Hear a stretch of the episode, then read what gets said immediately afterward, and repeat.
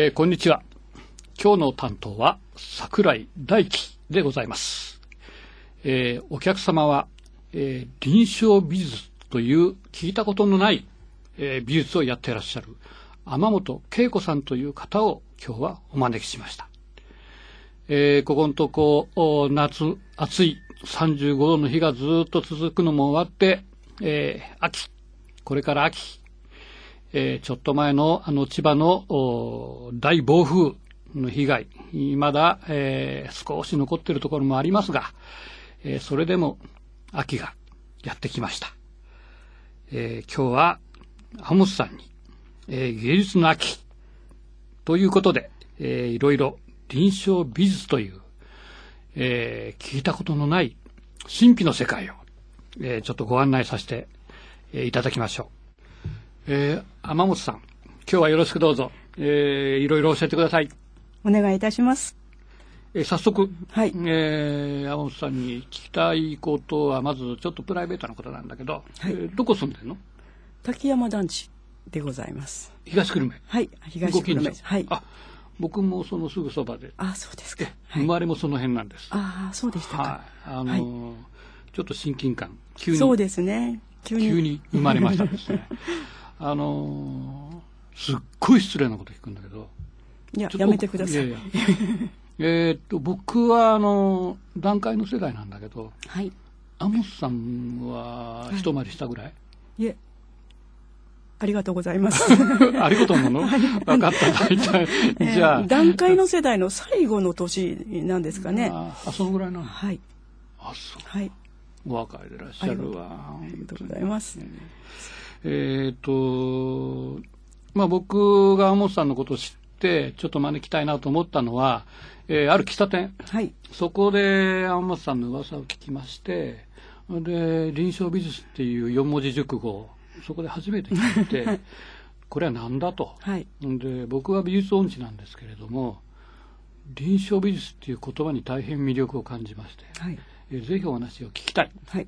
と思いまして、いろいろ努力をして、えーいろんなところで天本さんのがどこに住んでて何やってんのかっていうのを少し聞きながらえー情報を得て、やっと、えー人を介してご連絡差し上げて、はい。今日の出会いとなりました。はい。えーよろしくどうぞ、この誠意をはい。受け止めて、はいえー今日はいろいろお話を、こちらこそよろしくお願いいたします。お願いいたします。あのその喫茶店かなんかで教えてるっていうところは、えー知ってます。はい。えー臨床美術をもうそこで教えてらっしゃるの？はい。そこでもやってます。あその前にはい。大事なこと聞かない？はいあ臨床美術って何よ？臨床美術はですね、まあ、やって楽しい、受けて楽しい、えー大変いいものでございます。いいものね。はいそれは俺野球やってるけど同じだな。あ、そうですか。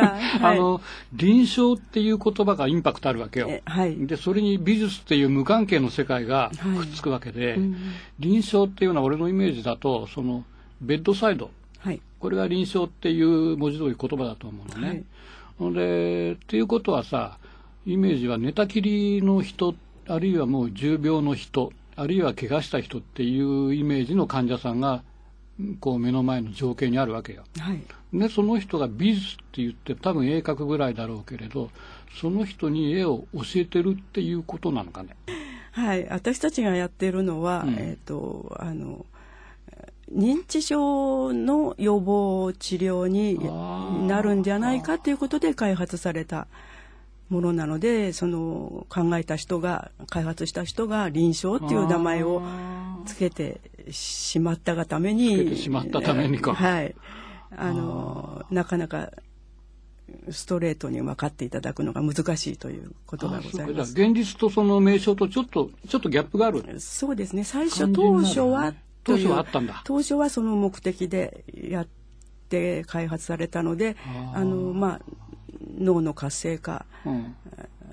ということは大きなあのメリットというか利点効果、効果が効果はい。出るって、それ効果を期待してこれが開発された。そうですね。開発者っはいて知ってるの、開発は、えー金子健二先生と、うん。あと3社で、えー、作り上げたというふうに聞いてます。あの、はい、じゃあその金子さんというのはどういうお仕事してた人？先生か。あの彫刻家です。あ病院関係じゃなくてあ、はい、下の美術の方か。美術の臨床じゃなくて美術系の人か、はい、そうです。その人がそれを発明したの、はい、はい、かなり有名な彫刻家でしたけれどもあのサイドビジネス的にでしょうかね。お子さんに教えていた造形教室をやっていたというところからあのそれが大人の方にも大人の認知症にも、えー、いいんじゃないかということで始められたというふうに聞いてます。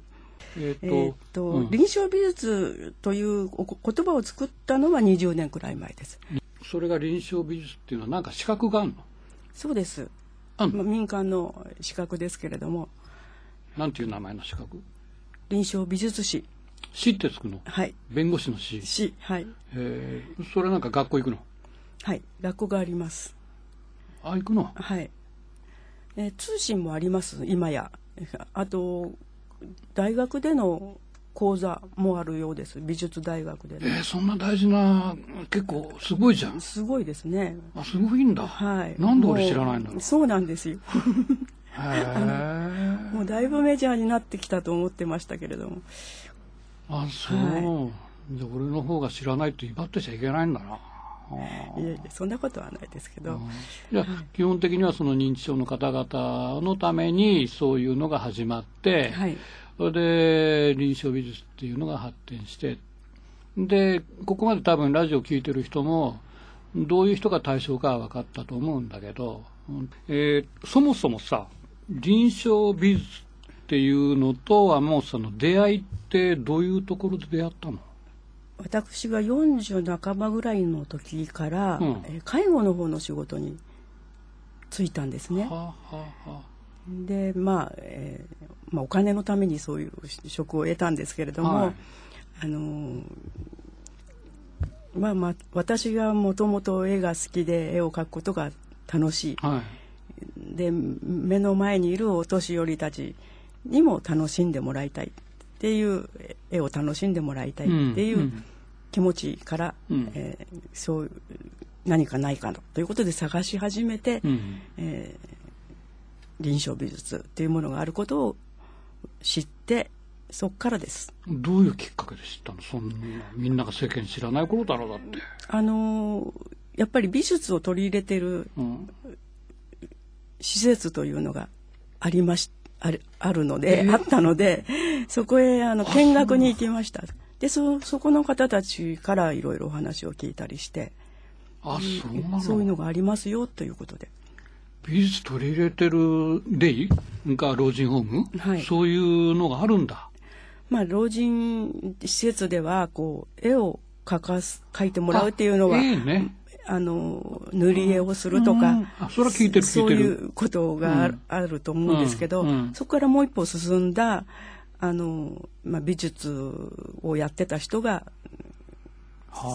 何かそういうものをサービスとして、うん、でサービスなんかで取り入れているというところがあったわけです。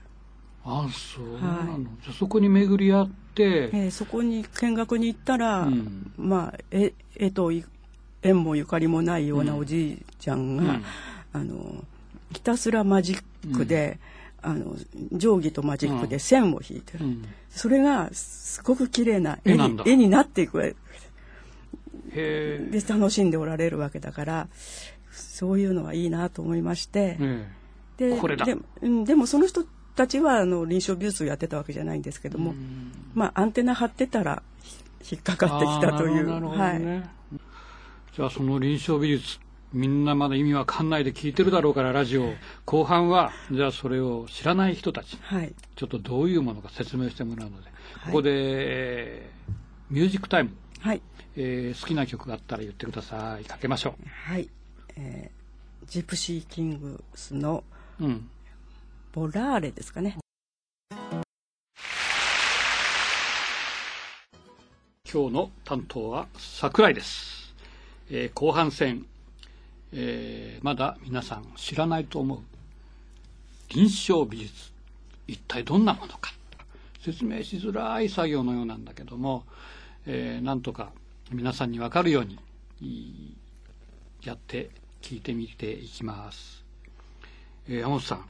はい。臨床美術。はい。えー、僕が生徒になります。はい。で、えー、頭の中だけで、えー、の話なので、はい、えー、なかなか難しいだろうけど、はい、えー、ちょっとどういうものかっていうのを、えー、説明してもらえれば大変嬉しいございます。はい、はい、臨床美術は、はい、えー、こうステップを踏んで、えー、だんだんに絵を描いていただくはいこれ描いてっていう形だけじゃないのでまずは導入部というのがございまして、うん、仮にあの今日りんごを皆さんに書いてもらうっていうこととしまして、はい、そしたらりんごが目の前に用意されます。はい、じゃあ僕今あの頭の中にりんごを置きました。はい。はい。そしてそれを持っていただいて、はい、まず重り、はい、重さを感じていただいたり、はい、から肌触りを感じていただく。つるつるでツヤツヤです。なんかちょっとべ、はい、ペタッとするような感じ、はい、しっとりしてるというか。ある、はい。えー、臨床美術は五感を使って、えー、絵を描くっていうことをあの言ってまして。ちょっといいですか、はい、五感ってさ見るでしょ、はい、聞くでしょ、はい、からなんだ？匂いか、はい、から味わうでしょ、はい、あと一感は分かんないんだけど今やってくださってる食感。その五感が絵になるの？そうです絵にするの？そう絵絵にする。見た目見た目だけでないこの五感で感じたこのリンゴの実体というか、うん、実感を絵にしていくっていうことです。匂いも絵にしちゃうの？はい、えー、試食をします。え味も絵にしちゃうの？そうです。えじゃあ分かった。進めて。皆さんに一つずつ、はい、まずはいリンゴ持ちました。好きなその前に選んでいただきます、えー、うん、少しこう余裕のあるような数を用意しまして、うん、えー、お好きなのを選んでください。はい、じゃあ赤い赤い真っ赤なリンゴのピカピカのを選んだ。はい。はい、選ぶっていう行為は、まあ、認知症になっているかもしれない方たちにとっては大変なことなわけです。うん、もうそこから始まりだ。もうそうです。選ぶということ。ああ、そういうことか。はいはい。そして、はい、えー今度選んだ理由なんかを聞いたりもしますけれどもね。うん、えー、で、えー、リンゴについての,、あの話題、うん、導入部では、それぞれの思い出の中のリンゴですとかいや昔はインドリンゴあったよねとか今ないねとかっていうまあ階層法って言いますけどもそういう階層法知ってる、うん、そういう部分も入れてでああんまりこうあんまり喋る機会もあまりないような方たちからどんどんこうお話を引き出すように持ってきます。でそこから実感を持ってリンゴを書くということが始まります。そして、えー、紙を配って、えーまあ、リーダー役のメインと呼んでますけどもメインのスタッフはイーゼルを持ってきましてそこで、えーまあ、書いてお見せするお手本みたいなの？お手本とは言ってません。えー、あくまであの見本という言い方はしてません、うん、参考作品というのもありますけども、ねうん、参考作品を見ていただくっていうこともあります、うん、で、えーまあ、そういう準備をしまして、はい、えー、で画材を配って、はい、画材は何ですか？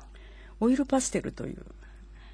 今今日お持ちしてみたので見ていただくと。あの紙は全部取ってしまったクレヨン状態柔らかい、えー、パステルですね。オイルオイルオイル分の多い。紙を全部取ってしまって3つに折ってあります。なんか見た目がチョークみたいな形でこれチョークみたいな形でなんかオイルパステルを言うの表現するのおかしいけどパステルカラーだよね そうですかね。パステルカラー はもうちょっと淡いイメージもありますけれども、まあとにかくあの大変綺麗でしょ？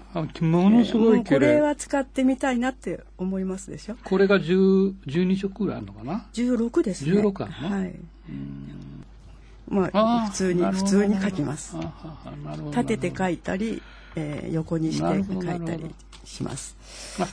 それで書いたのを指で伸ばすとか、そういうやつだ。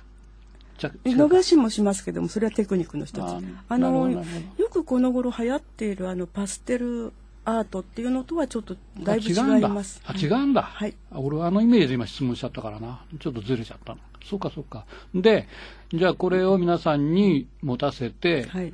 書くわけえでしょ？はい。で、はい、じゃあこれから僕このリンゴを目の前に置いていいですか？えはい置いてください。ね。書きたい向きにね、置いてくださいね、はい。じゃあ、とりあえでずここでちょっとや試食しましょうか。え、食べんの？はい。もはい。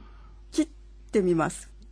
でこう切った瞬間のこの果汁の輝きですとか香りがパッと立つ。それも全部と五感に感じていただいてそれで切り分けたものをはい。少しずつ少量ずつ食べていただいて、どんなですか？じゃあ、ちょっと横の包丁で切っていいですか？いやあこちらで切ります。あ切ってくれるの？えはい。えーお皿にフォークを添えてお渡しします、で、はい。食べたあの味ですとか香りですとかも記憶しておいていただいて。あ、今食べてはい。いいの？これ。はい食べてください。はい。えーじゃあなんか4切れぐらいになっちゃったやつだけど、それ一つ食べます。はい。食べました。はい。甘かった。いよいよ、えー書きましょう。今その印象を強いうちにやりましょうねでこの箱の中からオイルパステルの箱の中から、はい。えーこのリンゴのうん。中身の色、中身？中身選んでみましょう。っていうことは、このなんか白い部分っていうこと？そうですね。それを？白と言っても白真っ白じゃないですよね、で23色選んでください。その23色の中にこの味の印象も入れていただいてもいいかと思います。味を色で表現ですか？はい味を。甘かったらこの色かなとかそういうこと。はいはい。じゃあ、とりあえず、えーっと、中身の色、はい。いいですか、書いて。はで中身の色っていうのはまん丸に書いちゃっていい、ちょっとやってお見せするのでお待ちください、はい。ちょっと見ててくださいねはい。と言ってで書き始めます。は。えー紙の中心に点を打ちまして、はい。そこからリンゴが育っていくようにうん。少しずつ塗り広げていきます。二こう三同同心円を書くみたいな形か。そうですね中身を詰まらせて重たいリンゴになるようにしっかりと塗ってください。選ばれた23色全部使いましょう。はい、わかります。じゃあ、えっ、と、とりあえず今のおっしゃったようにやって、同心円みたいな形で、うん僕、中身、まともだから、黄色に塗ります。いいんでしょ？23色選んでうんおられるはずなので、で、あと2色、はい全部使いましょう。全部ね。ねで、今度は甘甘いのを表現するの？甘いのも。じゃあ甘いの、甘いのでも爽やかなフレッシュな色でもいいです。爽やかか。じゃあ僕は甘甘党だから、ピンク。はい。それで、また塗り、上から塗っていいの？はい。上から塗っちゃっていいの？はい。下の黄色が消えちゃっていいの？あの混色ってことになります。あー。全部の色が混ざります。混ざるんだ。はいあ、そうか。部分は黄色で、部分が赤とか青じゃないんだ。そうですねあ、そうか、そうか、そうか。はいわかりました。じゃあ、えっ、と、甘いのでピンクでその上から塗ります。それからなんだっけ？味の他に。なんだっ重さ？重さ？あはいまあ重さを表現するにはやっぱりこうカサカサじゃちょっとね、あの良くないので、うんしっかりと重みを感じるように書きましょうー言いますねん。なんか迷うけど、うまあしっかりあの書いてくださると重み重りを感じると思うじゃあ焦げ茶色使っちゃう？そこでは焦げ茶は使わない方がダメ？はいんじゃあ、濃い赤。いやあの先ほどから申し上げているように、えー重さはしっかりと塗り込めて書くことによって、うんえーお重そうな中身のリンゴが書けるはずなんでしっす。かりと塗り込むね。はい。ました。はい、筆筆圧の弱い方もおられるので、あーなかなか難しいとも思うんだけどもそこは、えーちゃちゃんと塗りましょうねということでご案内します。ははい、じゃあとりあえずそれで重みも僕が書きました。い、はい。はい、書いて先生書いたよ。はい、から。とてもよろしいと思います。ありがとう。はでい。そしたらいよいよ、うん。やっとです、うん。外見の皮の色をこの箱の中からまた選んでいただきます。2、3色選びましょう。あまた23色なの？赤あ赤いリンゴだから赤だけじゃダメ？あのーリンゴにオイルパステルを近づけてみてください。はい、近づけました。同じですか？全然違う。はい。自然の色ですよね、リンゴの色。うん。自然の色にするには何色もままた混ぜないと。ああ、それを自分で選んで、で、自然に近い方がいいの？はい。あのリンゴの。うん自然に近い色の方がいいというか。モデルの色、まあモデルをの色でいい、はいがいいわけね。はいじゃあ一応ベースは赤で、えー他にも、うんピンクとオレンジ使います。はいいいですか？はいじゃあそれを、えー色の順番どうでもいい？はい。はい。じゃあピンク塗って、オレンジ塗って、赤、ベターっと塗った。はい。ちょっと実感がないですけどね、今ちょっとなんかちょっと違うような気もいたしますけれども、はい。えーえーリンゴはだいたい歪んでたりね、ちょっとこう、歪みがあったり、どこかしちょっと緑がかってるとこがあったりとか、えちょっと傷、傷がちょっとついてるとか、まあ、あの、光ってるとこは白ね。白っぽく見えるとか、あとこの、ヘタ？うん。ヘタはしっかりとか、それもちゃんと買うから、うん、あの身のとこのうん。何ですか肌触りと。木のヘタの部分とかき分けましょうとか。で、そしたら今度はえーさハサミで。ハサミ、はい。うん。ハサミで輪郭をリンゴをちゃんと見ながらなぞるように切り取ります。まああの最初に申し上げたように誰でもが苦手な人でもこう描けるようにするくようにする工夫をしてあるというふうに申し上げました。なるほどね。えーちょっと大きく描けちゃった人は小さめに切ればいいしああ、そうか。ちっちゃくしか描けなかった人は少し外回り大きく描けば大大きくきく描けたりというようなそういう工夫がされてます。わからん。じゃあ、ジョギジョギ、ジョギ切りました。い先生、はい。それをはい改めて、えー他の台紙に貼ります。あります。はいはい。端材と言ってますけど、はいあの色画用紙の切れ端をなたくさんご用意してあるのでそれをお好きなのその描いたうんリンゴに合う色を、そして選んだ台紙に合う色を選んで構成って言ってますけれどもあの一つの画面の中に配置して、えー、糊で貼ってうんサインをして完成です。ああ、山下清みたいな。切り絵？貼り絵？あれとは違うか。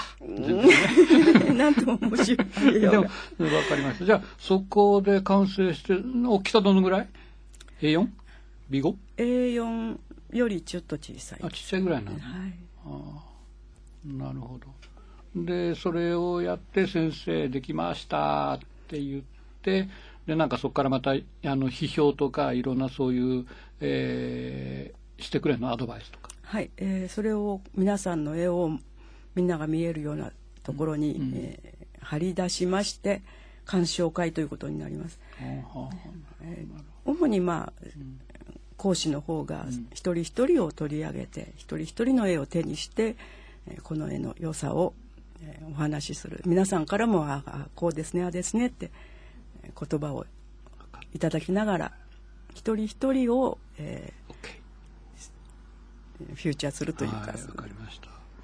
えっ、と、時間が押し迫ってきて、えーもっと詳しいことを聞きたいんだけど、臨床美術みんな聞いてて分かったかな？あのーなんか面白そうね。えーじゃあ最後にですね、もう最後の時間になっちゃったから、はいえっ、と、とりあえず臨床美術っていうのは、えーそういう、今は認知症だけじゃなくて、いろんな人に教えてるっていうことでしょ？はい。ね、でそっちの方が生徒さん多いんでしょ？本当は。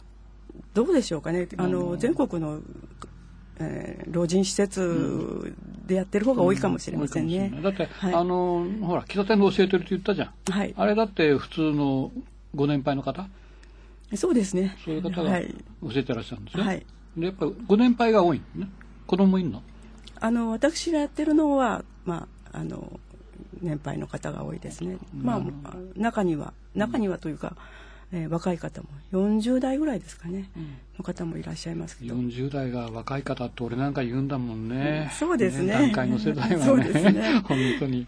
なるほどあとあの地域の、うん、えー市民団体に入ってますので、うん、そこでの一般公募での、うん、え年に一度一度二度やる、うんうん、えー、臨床美術もやっておりますのでそういう形でどなたにでもやっていただく。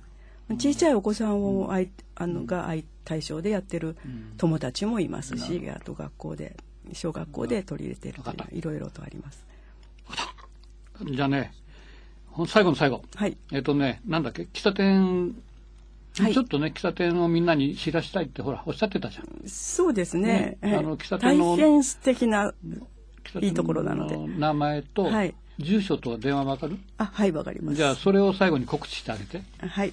で、今日は終わろう。はい。はい、えー、ひ、東久留米ではなく小平市花子金4-8-20というところにあります新青梅街道からちょっと、えー、入ったところなんですけど、はい、全くのあ下田屋っていうんですか、うん、普通のお宅のリビングにお邪魔するような感覚の喫茶店。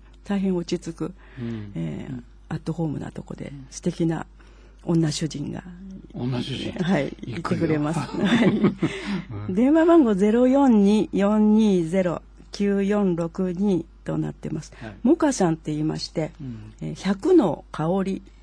カタカナじゃないのね。はい。100の香りでモカでございます、うんえ日月がお休みで、うん、朝は11時からやっているということです。わかりました。